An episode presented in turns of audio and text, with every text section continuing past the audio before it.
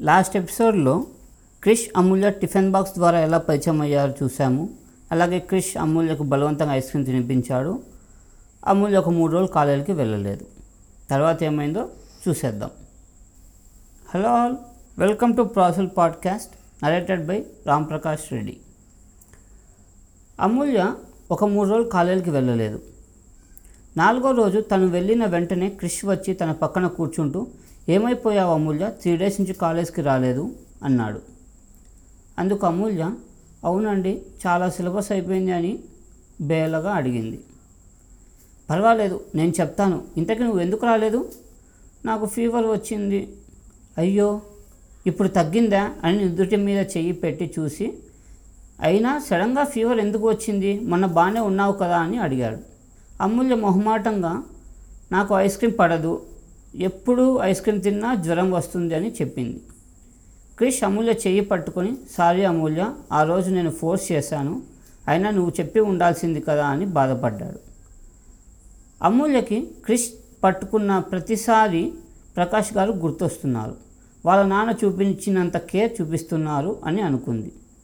అమూల్య కంటే ముందు ఒక అబ్బాయి పుట్టి రెండేళ్ళకు చనిపోయాడు. ఆ తర్వాత మళ్ళీ రెండేళ్ళకు పుట్టింది అమూల్య. వాళ్ళ అమ్మ ఎప్పుడూ చెబుతూ ఉండేది. నీకు ఒక అన్న ఉండేవాడు వాడే బతికి ఉంటే నేను జాగ్రత్తగా చూసుకునేవాడు అని బాధపడేవారు. ఇప్పుడు క్రిష్ చూస్తే తనకి అలాగే కనిపిస్తున్నాడు. అందుకే అమూల్య వెంటనే క్రిష్ చేయి పట్టుకొని మిమ్మల్ని అన్నయ్య అని పిలవచ్చా అని అడిగింది. క్రిష్ ఆశ్చర్యంగా చూసి నాకు కూడా నేను చూసినప్పుడల్లా చెల్లెలు అనే ఫీలింగ్ వస్తుంది అమ్ము తప్పకుండా పిలువు అని చెప్పాడు. అంతే అమూల్య చేయి గట్టిగా పట్టుకొని ఆనందంగా అన్నయ్య అని పిలిచింది. ఆ రోజు మొదలు వాళ్ళ స్నేహం. క్రిష్ అమూల్య ఇంటికి కూడా వెళ్ళిపోయాడు.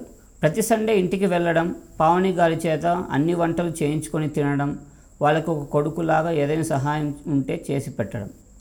ప్రకాష్ గారికి కూడా క్రిష్ బాగా నచ్చాడు. అలా ఒక రోజు వాళ్ళు కూర్చొని మాట్లాడుకుంటూ అమ్మ నాన్న ఏం చేస్తున్నారు బాబు? అని అడిగారు. క్రిష్ అమూల్య పేరెంట్స్ని బాబాయ్ పిన్ని అని పిలిచేవాడు. మాది అమరావతి దగ్గర ఒక పల్లెటూరు బాబాయ్. అక్కడే నాన్న రైతు అమ్మ నాన్నకు సహాయం చేస్తూ ఉంటుంది. ఒక అక్క ఉంది తనకు పెళ్ళి అయిపోయింది. మంచిది బాబు మనకి కూడా అమరావతిలో ఐదు ఎకరాల పొలం ఉంది. నాకు వెళ్ళడం వీలు కుదరదు కదా అని నా స్నేహితుడు దాన్ని పండిస్తున్నాడు. మంచి పని చేశారు. అక్కడ పంటలు బాగా పండుతాయి బాబాయ్. ప్రకాష్ గారు నవ్వుతూ నువ్వు చాలా బాగా చదువుతావు అని అమూల్య చెప్పింది. ఐఐటిలో ట్రై చేయలేదా? అప్పుడే అమూల్య అక్కడికి వచ్చి డాడ్ అన్నయ్య జేఈ కోచింగ్ తీసుకోకుండానే ఇంత మంచి ర్యాంక్ వచ్చింది. ఓ గుడ్. ఓ పని చేయి క్రిష్. ప్రతి హాలిడే ఇక్కడికి వచ్చేసేయి.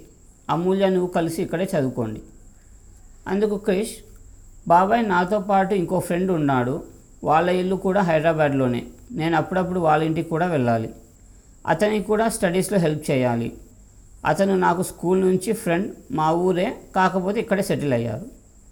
పర్వాలేదు అతనికి ఏమీ అభ్యంతరం లేకపోతే అతన్ని కూడా ఇక్కడికి తీసుకురా అన్నాడు ప్రకాష్ గారు.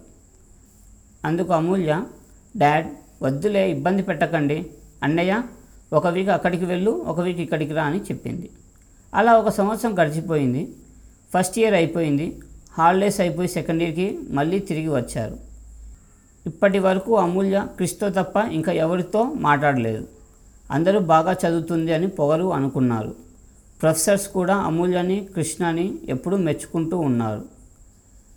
అమూల్య ఎప్పుడు కాలేజీలో క్రిష్తో మాట్లాడిన పక్కనే ఒక అబ్బాయి ఉంటాడు. కానీ అబ్బాయితో ఎప్పుడూ ఒకసారి కూడా మాట్లాడలేదు. కానీ సెకండ్ ఇయర్ మొదలైన వెంటనే క్రిష్ అమూల్యకి అతనిని పరిచయం చేశాడు. అమ్ము ఇతను విజయ్ నా బెస్ట్ ఫ్రెండ్. అమూల్య కోపంగా చూస్తూ మరి నేను కాదా? అని అడిగింది. నువ్వు నా ప్రియమైన చెల్లెలురా అని తల మీద ప్రేమగా చేయివేశాడు అమూల్య నవ్వుతూ అతని వైపు చూసి హలో విజయ్ అంది. హలో అమూల్య నన్ను విజ్జు అని పిలవండి. ఫస్ట్ ఇయర్ నుంచి నేను చూస్తున్నాను. మీరిద్దరు మాట్లాడుకుంటున్నారు నాతో మాట్లాడలేదు అని అతను కూడా నెమ్మదిగా మాట్లాడాడు. మీరిద్దరు ఎక్కువ మాట్లాడారు కదా అందుకే ఇద్దరు ఒకరికొకరు పరిచయం కాలేదు అన్నాడు క్రిష్. అమూల్యకు కూడా అది నిజమే అనిపించింది కానీ అతను అమూల్య కంటే ఇంకా నెమ్మదిగా ఉన్నాడు. అమూల్య అతను క్రిష్తో పాటు ఉండడం వల్ల ఒక సంవత్సరం పాటు గమనించింది.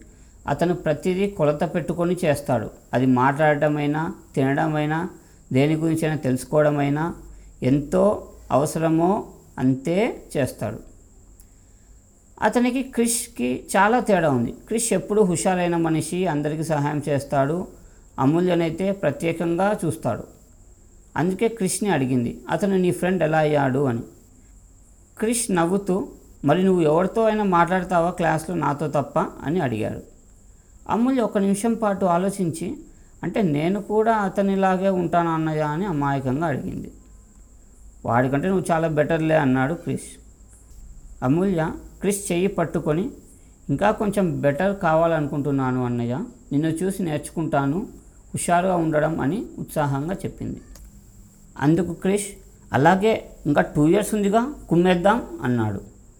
అలా అలా తాడీరికి వచ్చారు. ప్రాజెక్ట్ చేయడానికి వీళ్ళ ముగ్గురు ఒక బ్యాచ్గా ఫామ్ అయ్యారు. అప్పుడప్పుడు విద్యుత్తో మాట్లాడుతూ ఉండేది. క్రిష్తో మాత్రం చాలా అల్లరి చేసేది. విద్యు వాళ్ళని చూసి నవ్వడం తప్ప పెద్దగా మాట్లాడడం చేసేవాడు కాదు. మొత్తానికి ఫైనల్ ఇయర్ వచ్చేశారు. ఫైనల్ ఇయర్లో ఒకసారి విద్యుని కూడా తన ఇంటికి ఇన్వైట్ చేసింది. క్రిష్ విజయ్ కలిసి అమూల్య ఇంటికి వెళ్ళారు. ఆ రోజు అమూల్య క్రిష్ చేసిన హడావిడి అంతా ఇంత కాదు. ఇంట్లో ప్రకాష్ గారు పావని గారు కూడా వాళ్ళ దగ్గర చిన్నపిల్లలాగా అయిపోయారు. విజయ్ మాత్రం వాళ్ళని చూసి నవ్వుతూ ఉన్నాడు. అందుకు పావని గారు బాబు విజయ్ నువ్వు మాత్రం ఎందుకు అంత సైలెంట్గా ఉన్నావు? అని అడిగారు. దానికి విజయ్ ఒక స్మైల్తో సమాధానం చెప్పాడు.